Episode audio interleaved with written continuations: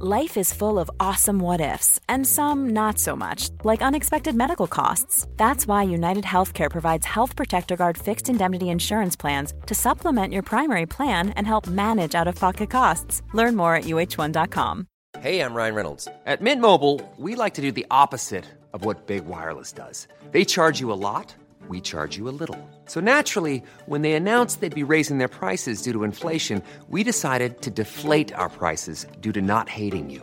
That's right. We're cutting the price of Mint Unlimited from thirty dollars a month to just fifteen dollars a month.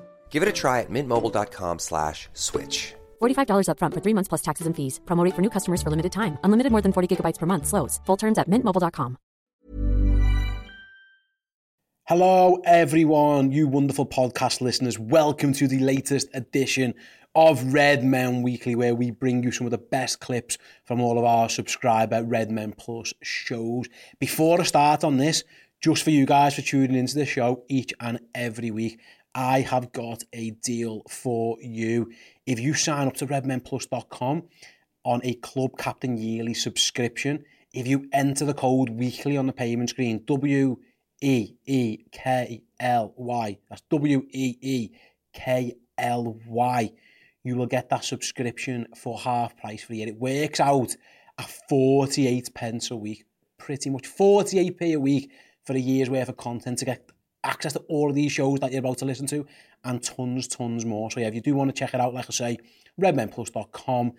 Sign up, use the code weekly when you subscribe as a club captain on a yearly subscription and you'll get it for forty-eight p a week. And best of all, it can go into your native podcasting apps as well. So do go and check that out over on red men plus dot com. Right then, speaking of red men plus dot com, the first show that we had there this week was the final word from Liverpool versus Chelsea. And it wasn't the most exciting game in the world, was it, to be honest? But it was still a pleasure to chat through it with Abby and with Emma.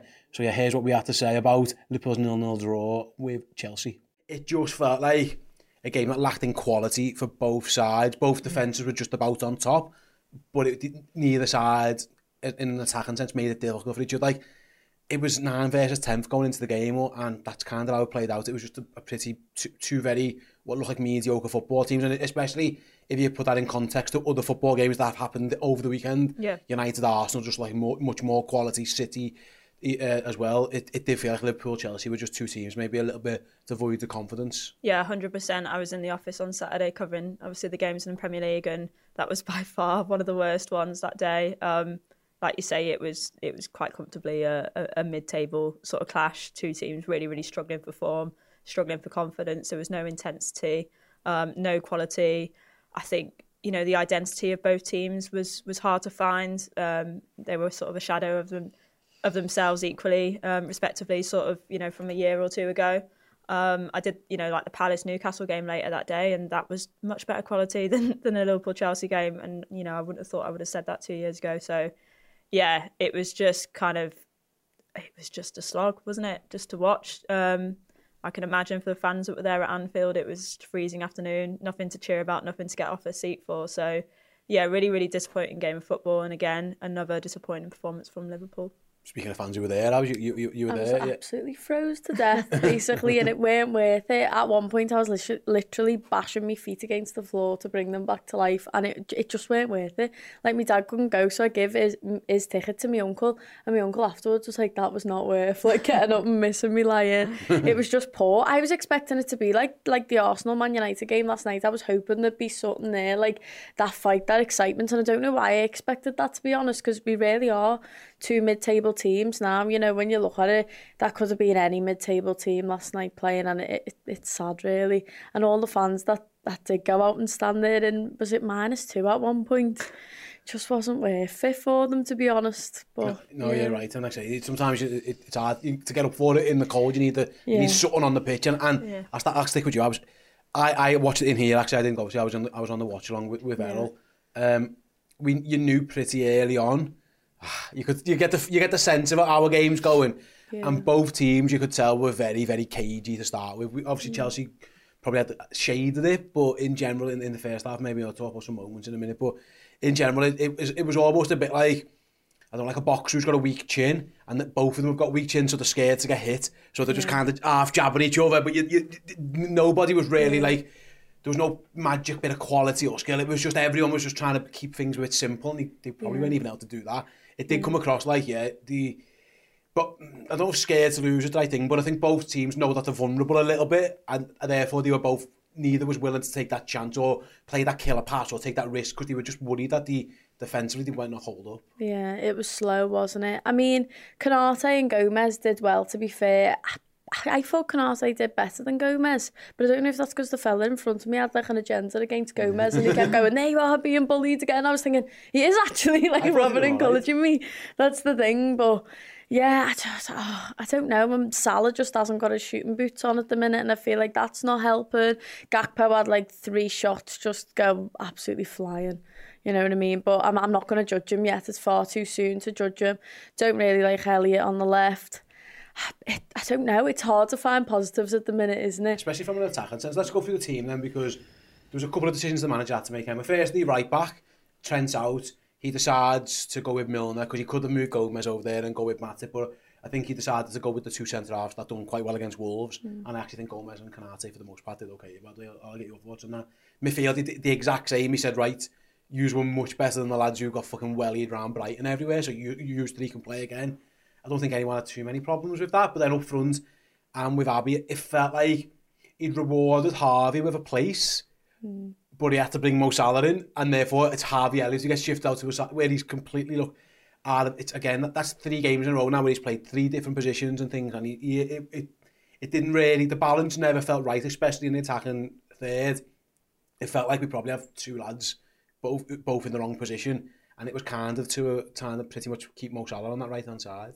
Yeah, if I'm being honest, on paper before kick-off, I actually was fine with the team. Um, I understand, obviously, the points that you're making in terms of the attack, but I agree, midfield, I was happy to see that midfield. Same. Um, I do think Konaté and Gomez did did pretty well at centre-back, but that would have been maybe the only changes that I probably would have put Gomez at right-back over Milner, and I would have had Matip in there. Um, but again, I could understand the selection. Wasn't really that fussed about it. Um, and I quite like the fact that he awarded Elliott with a place, and I know what you're saying about moving Salah across. I actually think what I would have done was, was probably... Uh, Uh, sorry, what what I would have done is move Salah across, because I think, as you know, as Abby said, I think Salah's been poor for months now. This isn't, you know, a, a slow dip in form. This has been a consistent period of, you know. So stick him up front and put Elliott right and Gakpo yeah, left. Yeah, because mm-hmm. I, I think all three might have felt. I think all three of them might have been a bit more comfortable. Well, well that's it. Yeah. I think just think if if you're going to reward Harvey with a place, then give him his actual place. Um, don't just put him in the side. Um, and especially when he's a player who is one of those few in the squad at the moment that have got a bit of confidence and had come off the back of a good game. Salah's not got that. We know that he's a confidence player. He always has been since he joined Liverpool. When he feels like the king, he plays like one. Um, and he's not doing that at the moment. So if you're going to have to sacrifice someone's position, I get it's probably a hard conversation to have with someone like Mo Salah, but at the end of the day, Jürgen Klopp's the boss, and I think he just maybe needed to to make that call and, and put Harvey Elliott in his right position. It feels like having at the minute the left-hand side of a front three is like a graveyard shift that nobody mm. wants, and everyone's taking turns to just go and do it. Like, yeah. I don't know, like it, I, I used to work in Asden, and there used to be this horrendous shift that used to do, and it was like eight thirty till like twelve, so it was in between the, the day staff going home and the, and the and the nights coming in, and no one wanted that shift. And in the end, everyone just started taking turns of doing it between, every, like, we'll all do one each a month or something because everyone hated it. It feels like the left-hand side, you're Chamberlain doing jobs that doesn't like it really. Mm. Carvalho, okay, maybe he'd be all right there, but Jürgen doesn't seem to fancy him. Gakpo's been out there once. Now Elliott's been out there. They're just it, waiting for Luis Diaz to come back. Yeah, Diaz, Diaz but, and Darwin perhaps, who yeah. was there before he got injured. Yeah. Jota can do, but yeah, it feels at the moment, whoever's getting, no, the left-hand side of Liverpool's attack is almost just a body, because the team isn't functioning to get them in the game anyway, because it's almost everyone go, everyone knows that fella's out there, he's just doing a job. Let's get down the middle, let's get down to Mo Salah. It does feel like whoever's out there, it's not ideal. I don't know. Again, he's been hesitant to change the formation. He doesn't want to go away from it. But mm. yeah, we have that. This is what happens when you lose. You lose basically your three left wingers. Diaz is out, Jota is out, and then Darwin is out. Someone's going to have to go and do a job there. But I felt sorry for Harvey Elliott, because I thought he was one. Him and Bajčetić were the best players against Wolves. Bajčetić gets to stay in the team. Do rightly so, I think. Plays where he plays. I don't know, the decent game. And you Harvey Elliott, who had his best game for a while playing in right wing. He's all, he's over there now. Yeah. And it was to accommodate Mo Salah, which, again, he's Mo Salah, I, I half get. But the flip side is, you've done him no favours there. Now, he, now he's had another bad game. A couple of people I saw on his back again. His confidence yeah. might take a hit, and it's, and it's not really his fault. It, uh, it's the injuries down the left side at the minute. I mean, there's nothing we can do. I feel like I am getting really angry about the results at the minute, but you've just got to remember that the likes of Diaz and Jota and all that will be back eventually. But it's when will they be back? I You're feel like at least probably, haven't you? That's the thing. We've got so many. We've got so many games before they're probably going to be back, and even then we might even have more setbacks because you know we all thought Diaz was going to be back.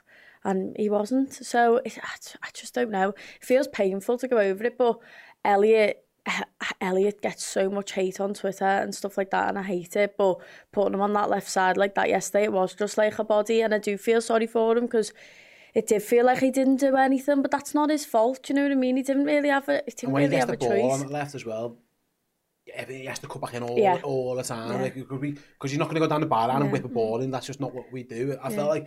And to stick with, stick with this for you, and then I'll just stay with you. Like, Cody Gakpo was playing left wing the entire season, pretty much with P S V. Mm. I know he did. He played a bit centrally for um for, for the Netherlands in the World Cup, but he has been playing left wing, and he started his first ever game for Liverpool at left wing. Yeah. And now he's been stuck up front, and I don't think that suits him no, either. I'll be honest. No. I'm not quite sure what we've got in Cody Gakpo, what he is. I'm ninety-eight percent certain I don't think he's a centre forward by himself. No, I don't. I, I don't see he's got the the game for that. He, no. Everything's to feet, but he isn't as. When Firmino drops in and goes, it doesn't feel like that natural to, to Gakpo either. He, he, he actually held the ball up all right, mm. but he offered no goal threat. When, because no. he, he, he couldn't get him. He, he, can't go, well. he can't go the other way. He has, yeah. half, he has a couple of snapshots, yeah. but it doesn't feel. It feels like at the moment he, he's another one who. I mean, he might be a left winger, which we've got, we've got loads of them. Loads in theory, we've got loads, loads of them, but, but none of them yeah, at the same yeah. time. That's the thing. I don't. I'm not sure he's a, a centre forward by himself. No. I don't know.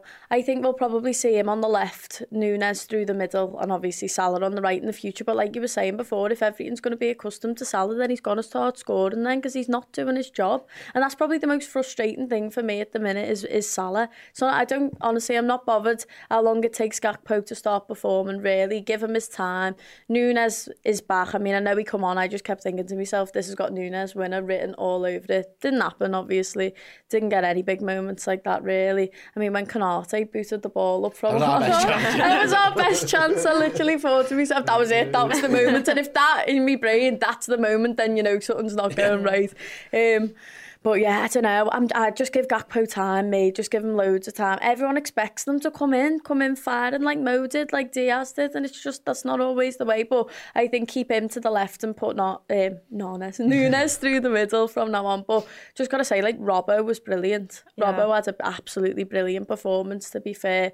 Um, I think Trent struggled a little bit when he come on. Not too bad. But yeah, apart from that, I, just nothing to talk. It's just, it was just... flat, weren't yeah, it? Yeah, underwhelming. Let, let's let's go back to again. We, there's not too many moments to speak about them, so we'll we'll, we'll do things kind of like as an an overall picture for now. Mm. I, I it feels like in the last two games, Jürgen, Pep Linders, Kravitz, and the whole have decided to go back to basics a bit.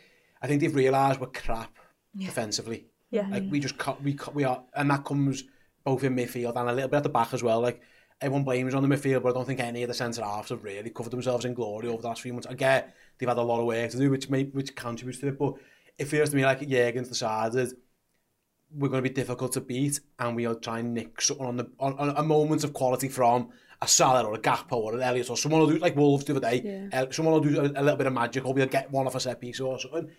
In in, in years gone by, Liverpool, like we all had come to know and love, were were able to attack, attack, attack. But also be defensively solid. We had the back doors were closed. Fabinho, Van Dijk, Matip. We we we were solid. Do, do you get the sense? That's my take on it. Is that he's realised we can't be both, and we can't we can't just try and play through teams because we're getting played off the park. Let's just try and be. Like you mentioned, Robbo did a good job, but he was mainly defensive. I thought yeah. in terms of his best way came defensively.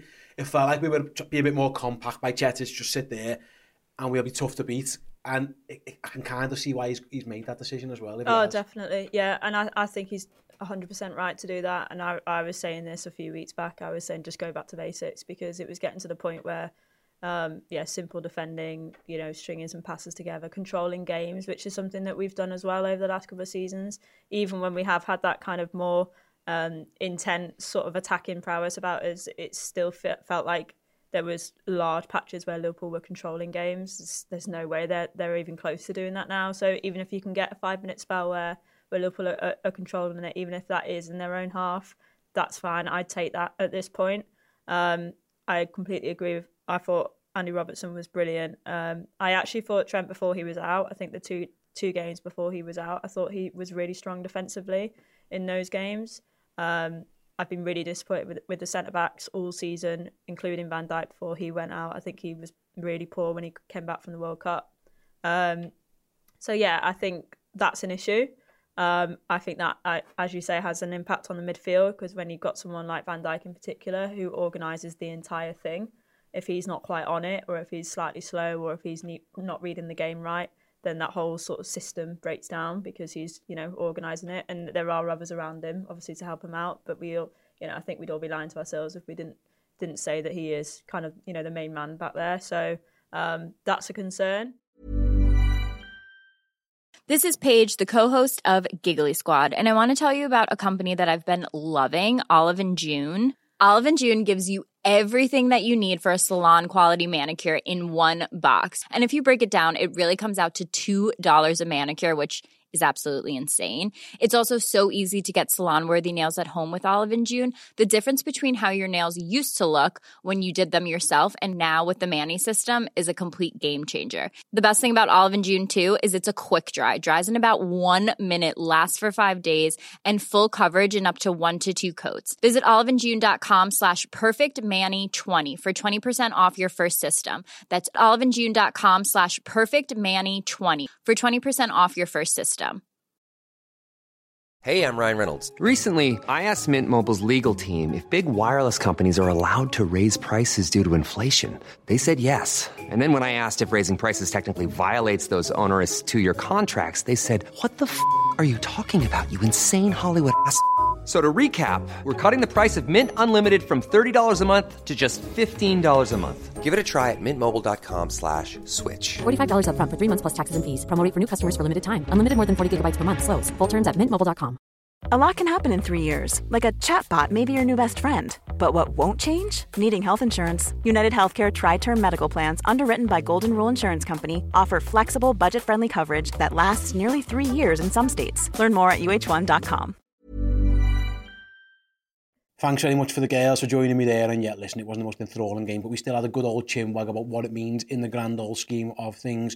Moving on then, later that very day, we had the transfer show. It was Dan, it was Chloe, and it was Steve Plunk. Yeah, Liverpool, as we approached transfer deadline day, still loads of news and rumours floating about. And the guys jumped into yet another hot topic. A report from Italy and Calcio at Mercato Web. This claims, the big story of today, of course, is that Jürgen Klopp has decided to move for Federico Chiesa. Um, there's already some chat in our Discord about this one. Um, just going to bring it up now. Abe has said that it would mean Bobby is off if we were to go and sign him. Yeah. Um, I think Jiff has said that we really don't need him, and, and he'd actually be annoyed if we signed a seventh attacker. Wow. Yeah, there's some interesting conversations going on. Let me just scroll up again in one second. Steve doesn't seem to agree with agree with that. So it was simply Darwin that said he'd actually be annoyed if we bought a seventh attacker. Um, and Howdy, it's David, was also very surprised by the links to Chiesa. So I'm going to come to you first, Chloe, on this one. Actually, just to give you a bit more insight onto the story itself, um, the article actually portrays the Italian as a potential replacement for Mohamed Salah, um, who could be off to P S G because they're still interested in him for eighty million euros. Um, Chloe, first, let's just go Federico Chiesa. What do you think? Boss player. Um, incredible. Look, there was a point where before he went to Juventus, I'd have loved Liverpool to get him. Mm-hmm. He's obviously gone through a really bad injury, yeah. And it's one of them where, look, Ox was boss for a little period.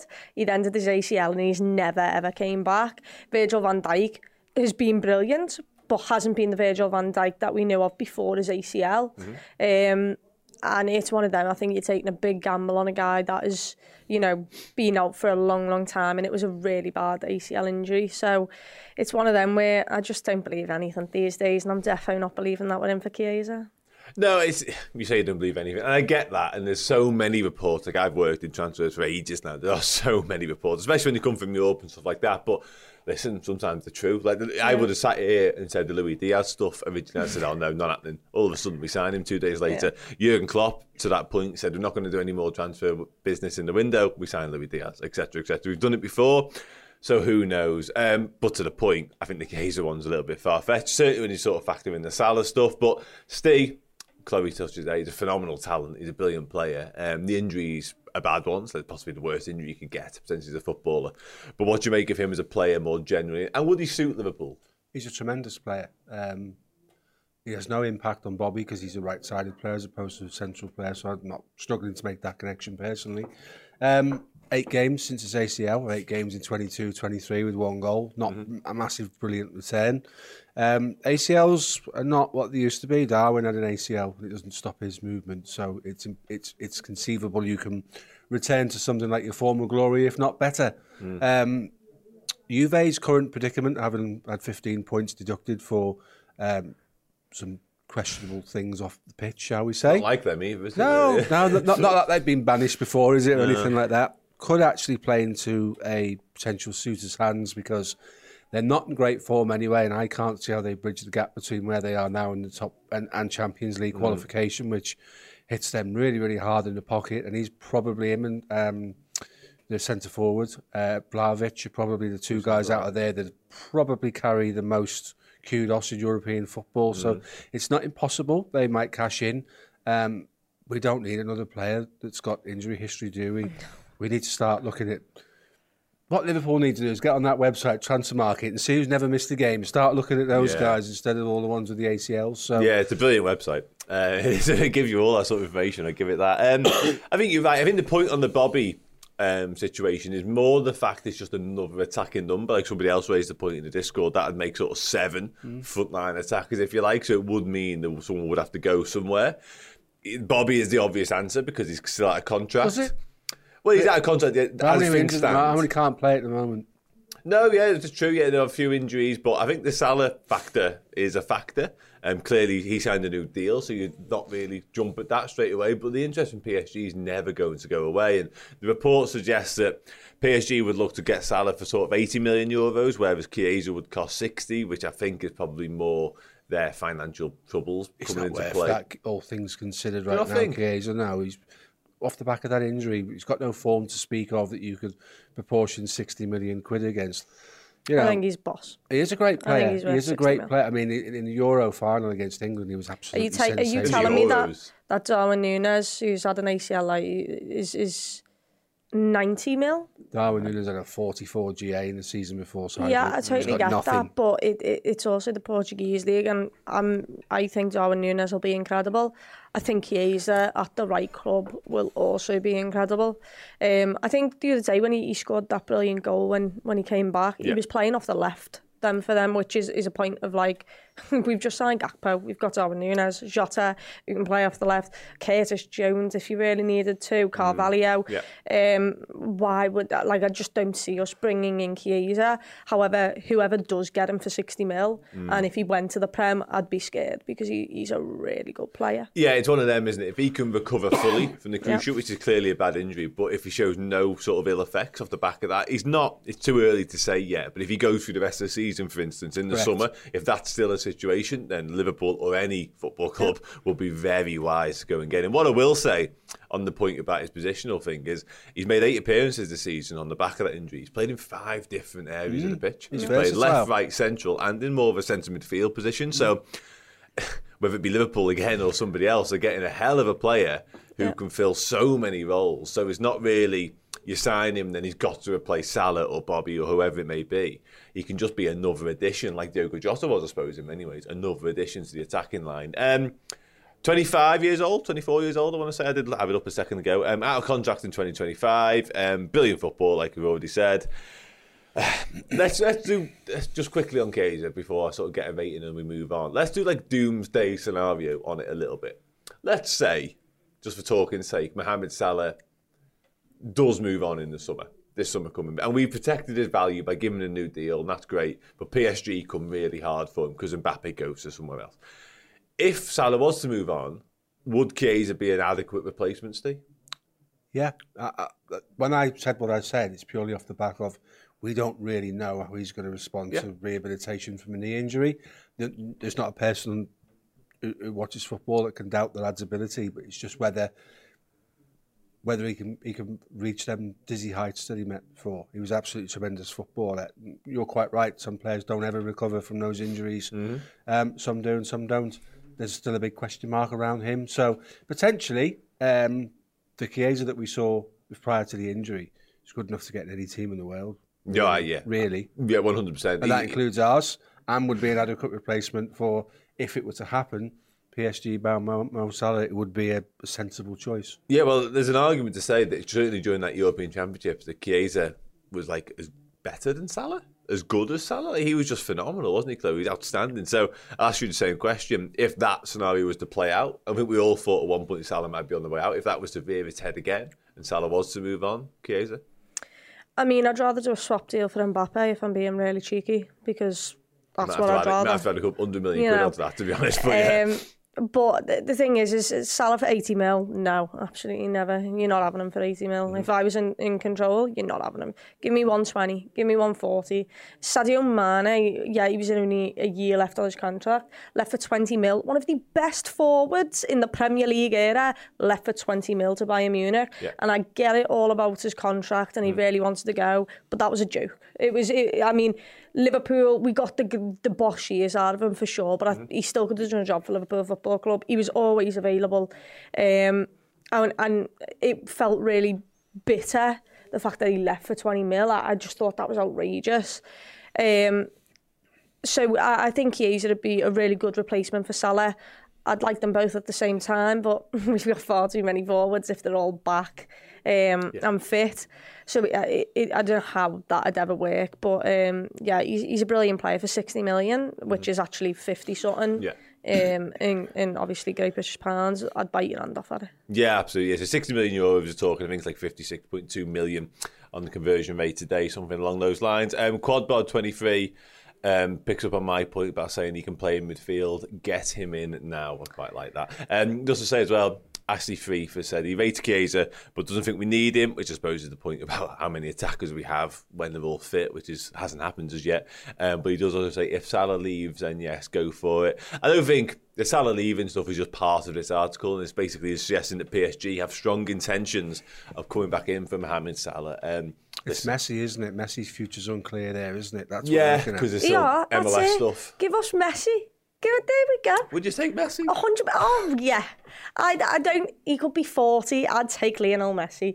Mm. Um, to watch him in a red shirt, I'd die. I would. I'd do. I'd give absolute limbs to watch Lionel Messi in a Liverpool shirt. Right then, thanks to Dan and the guys there. Moving on then, it's back to one of my shows again, and I keep saying this every single time, my favourite show of the week, Journo Insights. I had goal dot com's Neil Jones in, a man who's very much in the know about all this kind of stuff, to talk about all of the transfer news that's going on around Liverpool Football Club, because that's where we are at the moment as the deadline day approaches next week. So yeah, here is a clip from me and Neil from this week's Journo Insights show. First topic of the day is Mason Mount, England and Chelsea uh, midfielder. According to a report from The Guardian, it was uh, Jacob Steinberg's yeah. report. It says, uh, Chelsea are stepping up their attempts to agree a new contract with Mason Mount in the face of the growing prospect of Liverpool trying to buy the midfielder this summer. It goes on to say he's got eighteen months left on his contract. That hasn't been sorted at time recording and all that kind of stuff. Liverpool have had a long-standing interest in this player, Neil. So, yeah, I'll just throw it to you. It feels like you meant you used the term a few weeks ago, this is a live story, and I, I really, it was about M- M- M- Matthias Nunes. I like that one, but again, this does look like something that there's legs to this. Well, yeah, there's a lot of a lot of facets to it. I, I suppose, number one, eighteen months left on your contract if you're a player at, at a club like Chelsea, and a player who's been very important to them, obviously a Champions League winner, uh, you know, pretty much plays every week, doesn't he? And homegrown, England international. So when you get to that stage, I, I, if you think about it from a Liverpool point of view, if Trent was at the stage, to be fair, Trent's not too far away from being at that stage. If you got to that stage with a, with a Trent, you'd be thinking, hang on, we need to sort of get this sorted, don't we? There was sort of suggestions, I think probably about twelve months ago, that he was going to sign this sort of mega seven, eight year contract, which is Chelsea's way, isn't it, at the moment? Um And it's not obviously not materialised. He's a, I think he's a player that I think he, I think he's a very good player, but I think he might need to become a very good player by moving from Chelsea. I, I don't know what the, I just have that maybe there is a little feeling of that, that maybe a, a change of scenery might be one that, that benefits someone like him. They're obviously making a lot of moves. You know, you, you've we've seen, I mean, we might come on to speak about some of the players, but, you know, they're linked massively with Enzo Fernandez, with Moises Caicedo, Onana this week from, from Everton. So they're obviously looking to to make significant moves, and the ones that suffer t- do tend to be the ones that have sort of been around for a long time. You know, you think of you think of sort of the first era of, of Chelsea spending, and, you know, it was tough for, for, for homegrown players to come through, wasn't it? Because they were bringing in player after player after player under under Abramovich. I think City probably experienced something similar. You know, you look at people like Stephen Ireland and and, and those kind of people, Mika Richards, they, they were sort of phased out. So I, I could see a world where he does feel or look around and think, hmm, I don't know, do I want to commit the next five, six years of me, me career?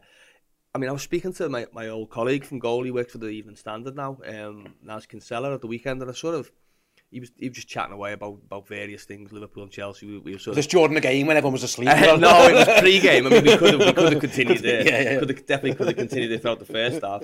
Um, but we were just chatting away a bit, a bit about sort of, you know, various players, and and I mentioned about Mount, and he, he sort of said he's a bit of a, if you want to call him, he's a bit of a Jordan Henderson for, for Chelsea fans, you know, sort of if, if things go wrong, it, it's like, it almost comes back to him, you know, he, he seems to be the one who gets the, the first brunt of criticism, and I, I've never, I, w- I would never say I've been a huge, huge fan of his as a player, but it did surprise me when I heard that, because I thought, well, I, I thought, you know, he's a bit of a Chelsea hero, you know, as I say, a Champions League winner, homegrown, you know, came through, really, really achieved something, really, by going out on loan for a season, coming back, making an impact. And if you look at the other players that did that, they've all ended up going away, you know, um, Tomori and Tammy Abraham, people like that. Done well for themselves. Yeah, they've done well for themselves, but, but he's done it at Chelsea, you know, he's, yeah. he's stayed around and, and become a, you know, a mainstay. So, I think that there are a lot of facets that, that, that you look at and think, hmm, potential move, you know, potential change of scenery, potential for him to maybe think, no, I'll go and I'll go and earn some appreciation, earn some money, uh, you know, at a place at the front and centre of a team. And then you look at the type of player he is. He can play in both lines, really. He could probably play wide left. He could play as a, a number eight. Um, you know, he's done. He's done both jobs to a, to a good degree. You know, he's. I know he hasn't really had. You wouldn't say he's had a great season this time around, but he, he's a creative player. He can score goals. He's got good set piece delivery. Very energetic. Very. I mean, I was I was speaking to someone about um, who was the player I was speaking about? I've forgotten this already. Mm-hmm. Bobby Clark.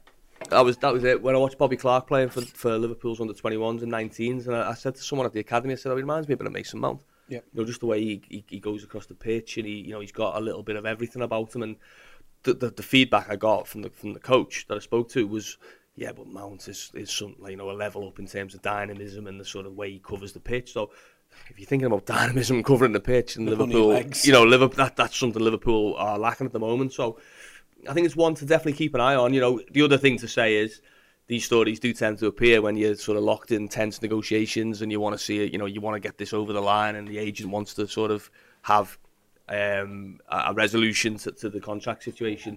So it wouldn't amaze me at all if, if we went the other way and you saw Mount get his new deal and, you know, get, get the demands. But I do think there's a lot around the story and a lot around the sort of um, the player that would make you say, oh, well, if Liverpool, if there was an opportunity there, I think Liverpool would do it. Yeah, there's loads we can go in on this one, so I'm going to do it in a bit. I'm going to look at it from a Chelsea point of view first and Mason Mount's point of view. So, going on with this article, he says Mount, who's on seventy-five grand a week, makes him one of the lowest earners at Chelsea. He wants Chelsea to prove the value. We have bleeds for yeah, it. Yeah, no, sorry, Mason. Um, he says there's a risk of making one of their most dedicated players feel underappreciated. You, you, you mentioned before, uh, Chelsea are willing to give him a pay rise and make him an offer um, at a reasonable level. That's what they say, and talks due to resume. Just want to bring up the fact that Chelsea sign, and you've already mentioned it, there's, mm-hmm. there's there's a chance between now and this being going out or whatever that this this change, but as it stands this calendar, well, in this season, so summer and, and January combined, they brought in Fofana, Mudryk, Cucurella, Sterling, Bajčetić, Bajčetić, Koulibaly, Madueke, uh, Chukwuemeka, Santos, Aubameyang, Fofana, the other Fofana, João Felix, as well, so they they have brought low the the Mud, yeah Mudryk Mudryk he's at the top there as well. They brought lots of players in, and there's a lot of money spent. Look at the fees involved: eighty million euros, seventy, sixty-five, fifty-six, thirty-eight, thirty-eight, thirty. Big money that Chelsea have been spending. Everyone's seen the top goalie and what he's been up to. there has to be consequences yeah. to that. Not not even in terms of a financial thing, just in terms of how big your squad can be.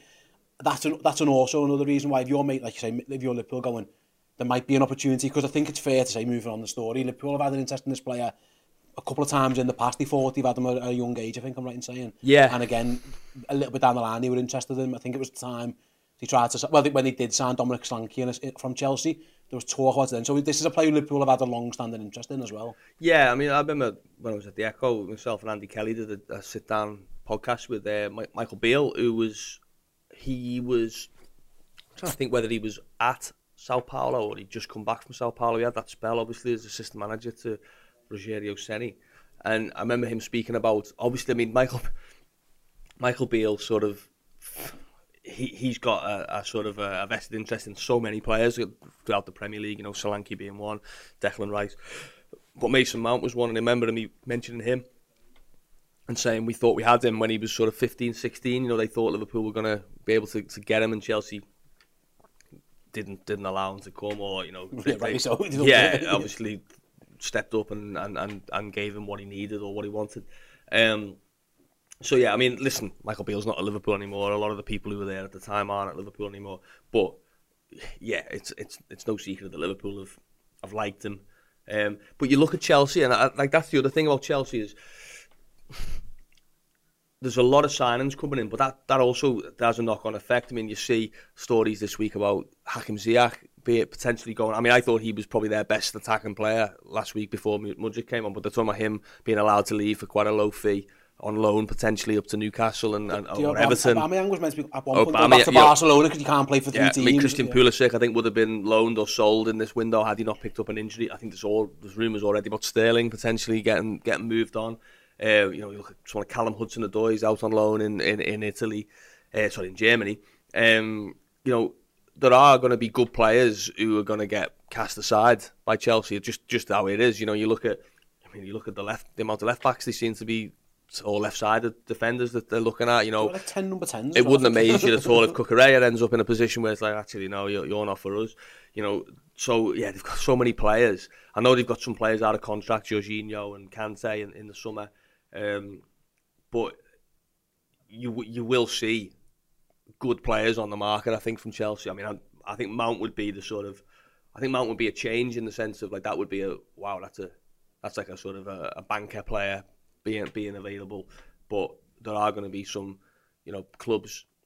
You you can call them gambles if you like, because I always I do always worry about that when you have a player that, that's sort of been cast aside, and Mount's not in that category. But you look at someone like Pulisic, and you're like, how much damage has that sort of done to them? Really, you know, to go from the sort of bright young thing, real big signing, to actually, you know, almost deemed not good enough by by a big club.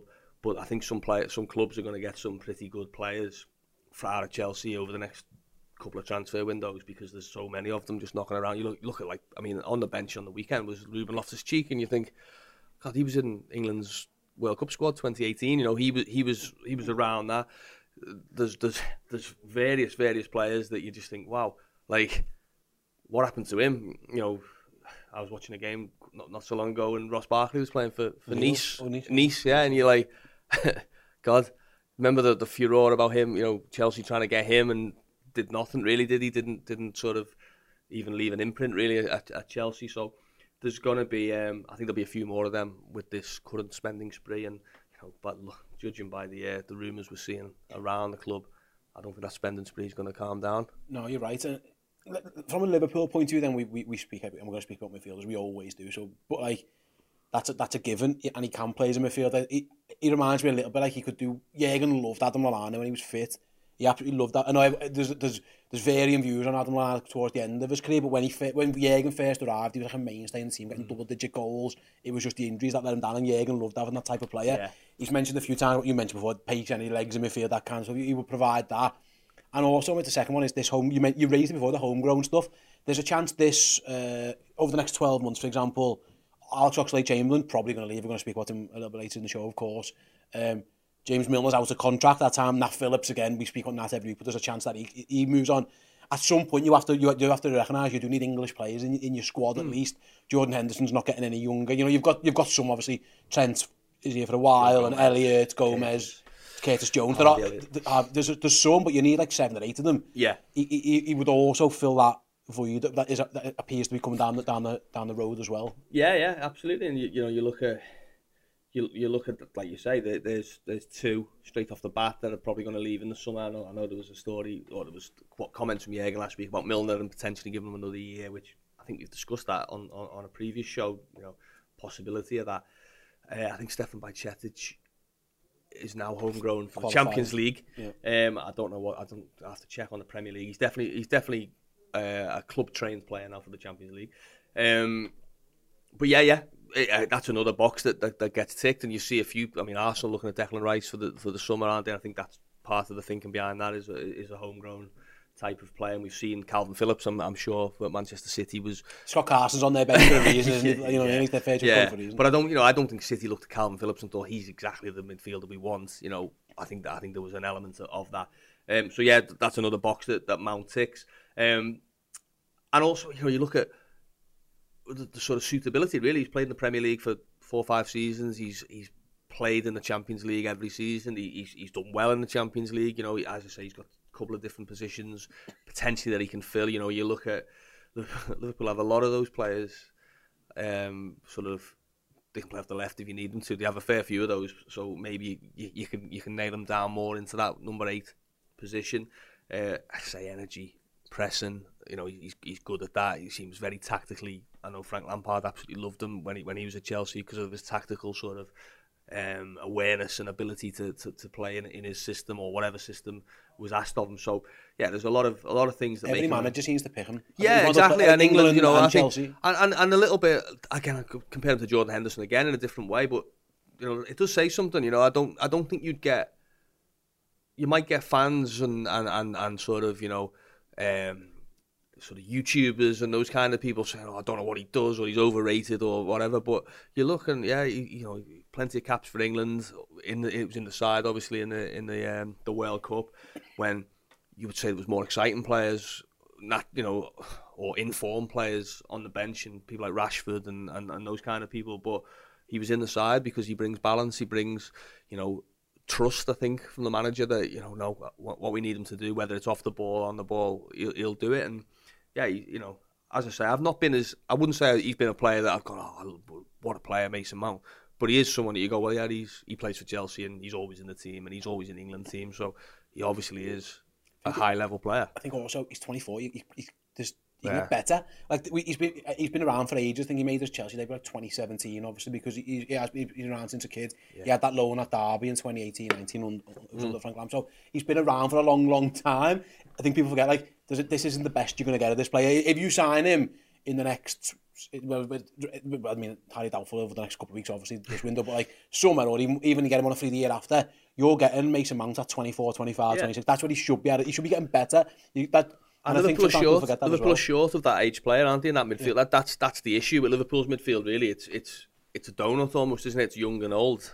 Um, and it doesn't have those peak, peak, peak age players that you're going to get their growth, but also already from a high level. You know, you might get, you know, you might get mega levels of sort of rapid growth from Stefan Bajčetić or Harvey Elliott or whoever, but you, you want those players that they're growing, but they're already, you know, Champions League level starters, and Mount, Mount obviously is that.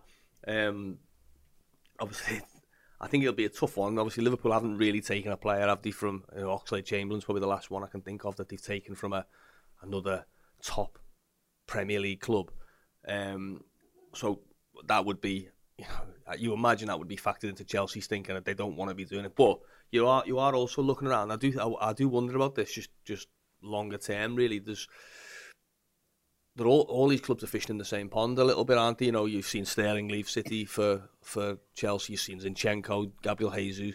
There is a, there is almost an acceptance that no. It, nowhere else has really got the money to, to buy these players, you know, outside of a few clubs out, you know, uh, across Europe. So if we do want to get rid of some of these assets and make some money, sorry, we're going to have to dance with the devil a little bit and give it to a rival Premier League club. And, you know, we're seeing we're seeing Arsenal with Declan Rice, aren't we? You know, it looks like it looks like they're very much in the in the, the, the queue for him.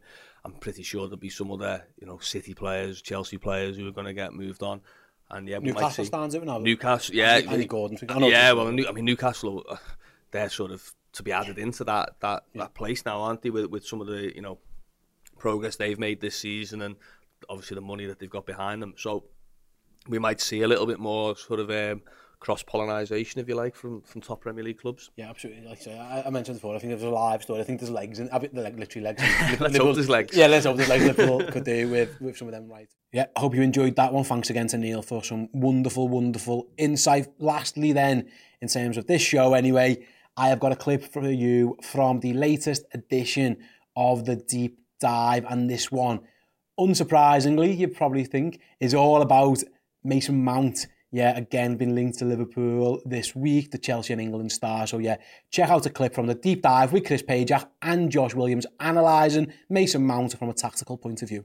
Liverpool, I think, have had a long-standing interest in Mason Mount um, from, you know, maybe six, seven years of interest, maybe the entire time Klopp's been at Liverpool. What were your initial thoughts on the links? I think they make sense. Um, I've been quite surprised at just how much he's he splits opinion. By all accounts, he's the the Jordan Henderson of the Chelsea fan base, isn't he? Um, in terms of people either thinking he's really good and very valuable, or people thinking he's a waste of space and shouldn't be in the team. Um, but I think he suits Klopp's game. Very intense player without the ball. Uh, loves to press. I think he's a natural presser. He reminds me a little bit of um, Adam Lallana in that sense. Yeah. And with the ball, he's he's really tricky. You know, um, good in tight spaces. Uh, creative and things like that. So, and he's inclined to nick a goal as well. So I can see the logic in the move. Um, I believe the links. I think there's there's probably something in that, and uh, I think it's he's a good target for us to have if it's if it's doable. Yeah, absolutely. I think one of the the only other thing that I'd, I'd add to that really, because I agree with everything you said there, is he likes to join the attack, as in maybe like a late run into mm. the box and stuff. And again, Adam Lallana at his peak was good at that. I think that's a great reference point, Adam Lallana, for him. Obviously, we know how much Jürgen loved Adam Lallana, certainly that first season. He, he was the guy who probably showed the rest of Liverpool squad how to be a Jürgen Klopp player. Obviously, they were, I think they were next-door neighbours for a, for a time as well, weren't they? And, yeah, yeah. You know, they, they, he just absolutely adored him. Um, so I think I think it could be a good signing for Liverpool. I think, you know, generally speaking, last weekend aside, I think he's always caused us problems, but it's that sort of creative sort of midfielder that Liverpool could want. And when I say creative, I mean dangerous, as in can nick a goal type of midfielder. Mm. One of the things that I did want to look at, um, I found this um, on Twitter, a quote from Mason Mount going back to November. He says, "I like to think I'm a traditional midfielder, even though I can play a number of roles for the team. I've always said that I'm best as a number eight, eight and I've played there ever since I was a young kid. Uh, I like to work from box to box, help out defensively, but also get forward to score and assist goals for the team. That's where I think my strengths are. I'm versatile, so I can adapt and play higher up or a lot deeper. Uh, for me, in this day and age, certainly being able to play different positions is so key. You see formations change even during games. You can play two or three different roles in a game." Does that not sound like a Jürgen Klopp player? Yeah, yeah. And a Jürgen Klopp signing? Well, I, I like that he said it as well, because that that's personally how I would use him. And I think a lot of the criticism maybe that surrounds him stems from what people think he is or think he should be or whatever. Because I think if you ask a lot of people, you know, one hundred people or something, where does Mason Mount play?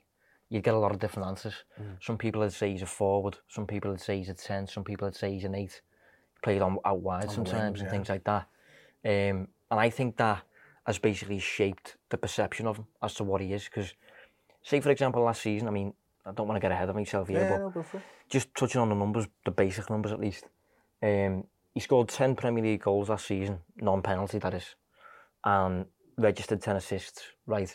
So if he's playing as a forward and he's doing that, not good enough. Maybe you want more, yeah. yeah. If he's playing as an eight and he's doing that, that's ideal, you know. That's, that's more brilliant. Than enough. Exactly, yeah. That's more than enough. That's that. That's the the goal scoring, attacking midfielder that, that people think Klopp has been without for his whole Liverpool tenure. The kind of like Gerrard, Lampard type player, De Bruyne maybe. Um, so I think that is a massive thing for Mount. I think he's almost been a, a victim of his own versatility really. Yeah, and we've seen, you know, obviously a lot was made about Alex Oxlade-Chamberlain when he when he started talking about being a central midfielder and stuff like that. And but Klopp tried him there and it worked for a period of time, seventeen, eighteen. I think, you know, we could see exactly what Alex Oxlade-Chamberlain could bring to the side. But it is those similarities, I think, with Adam Lallana that draw my attention more than anything, because Adam Lallana will do you the job on the wing if you absolutely needed him to. And there was games when he did play on the wing and Adam Lallana would do you the job in the eight. Adam Lallana's done us a job in the six in that get Burnley game, do you remember? Yeah. You know, this is a this is a player who naturally wants to go and win the ball back. And I think Mason Mount wants to do that as well. Um, one of the things that I just wanted to touch upon uh, before we get into some of his uh, stats and stuff like that, for for want of a better word, is, you know, it's his contract, I think, as well, which is probably quite appealing to Liverpool, who are notoriously tight-fisted. Um, this is a guy who's on seventy-five thousand pounds a week at the moment, uh, rumoured to be on seventy-five thousand pounds a week. Contract runs out summer twenty twenty-four. Um, and... He's just seen a lot of lads come in on at Chelsea on big arse wages. Yeah. I mean, Raheem Sterling rumoured to be on three hundred twenty-five thousand a week. There's a couple of lads over, Thiago Silva's over three hundred thousand a week. You know, you've got Kai Havertz on big wages.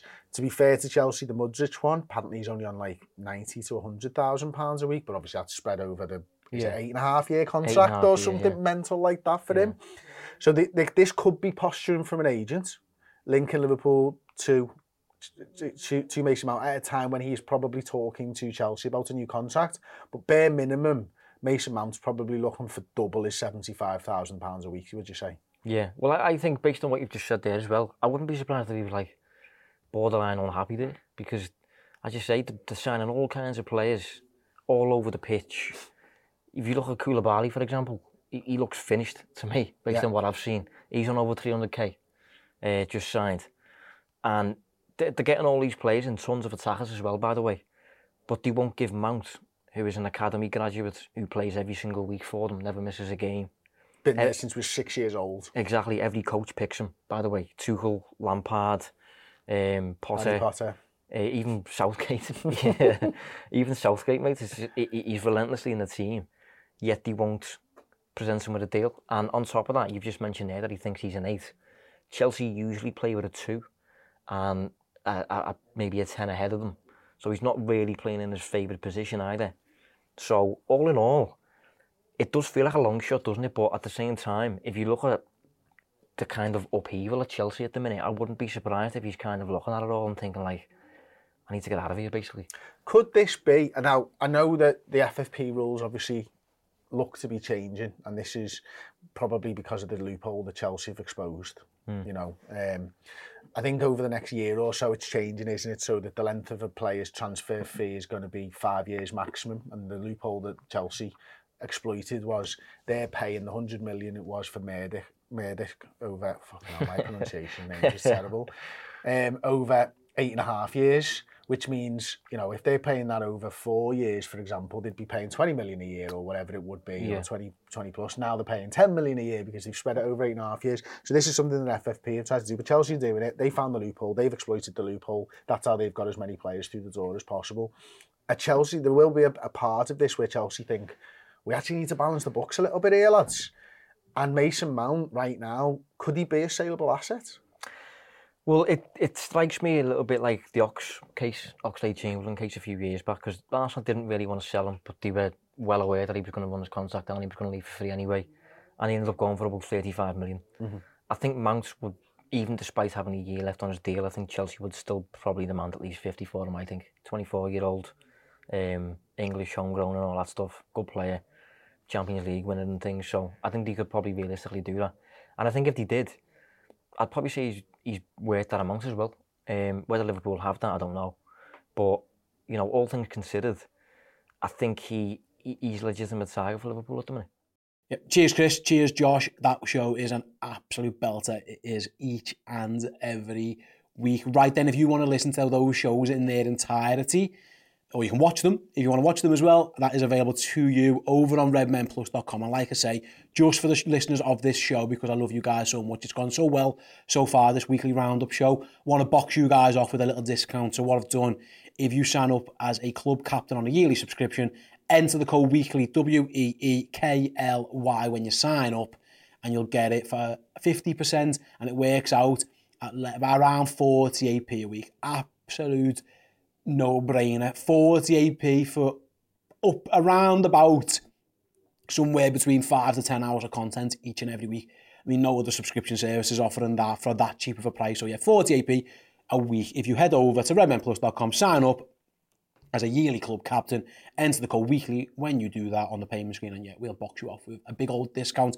Right then, I'll be back next week with another roundup from Redmen Weekly. Until then, I'll catch you all soon. Take care. Have a good weekend. Thanks for listening. If you want even more Bosch content and podcasts just like this, go over to red men plus dot com and sign up now. When you make decisions for your company, you look for the no-brainers. And if you have a lot of mailing to do, Stamps dot com is the ultimate no-brainer. It streamlines your processes to make your business more efficient, which makes you less busy. Mail checks, invoices, legal documents, and everything you need to keep your business running with Stamps dot com.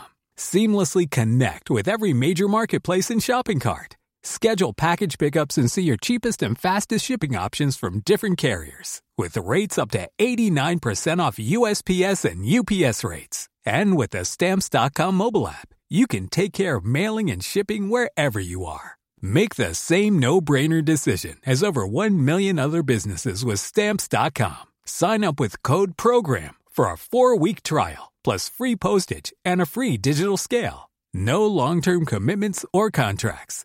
That's Stamps dot com. Code PROGRAM.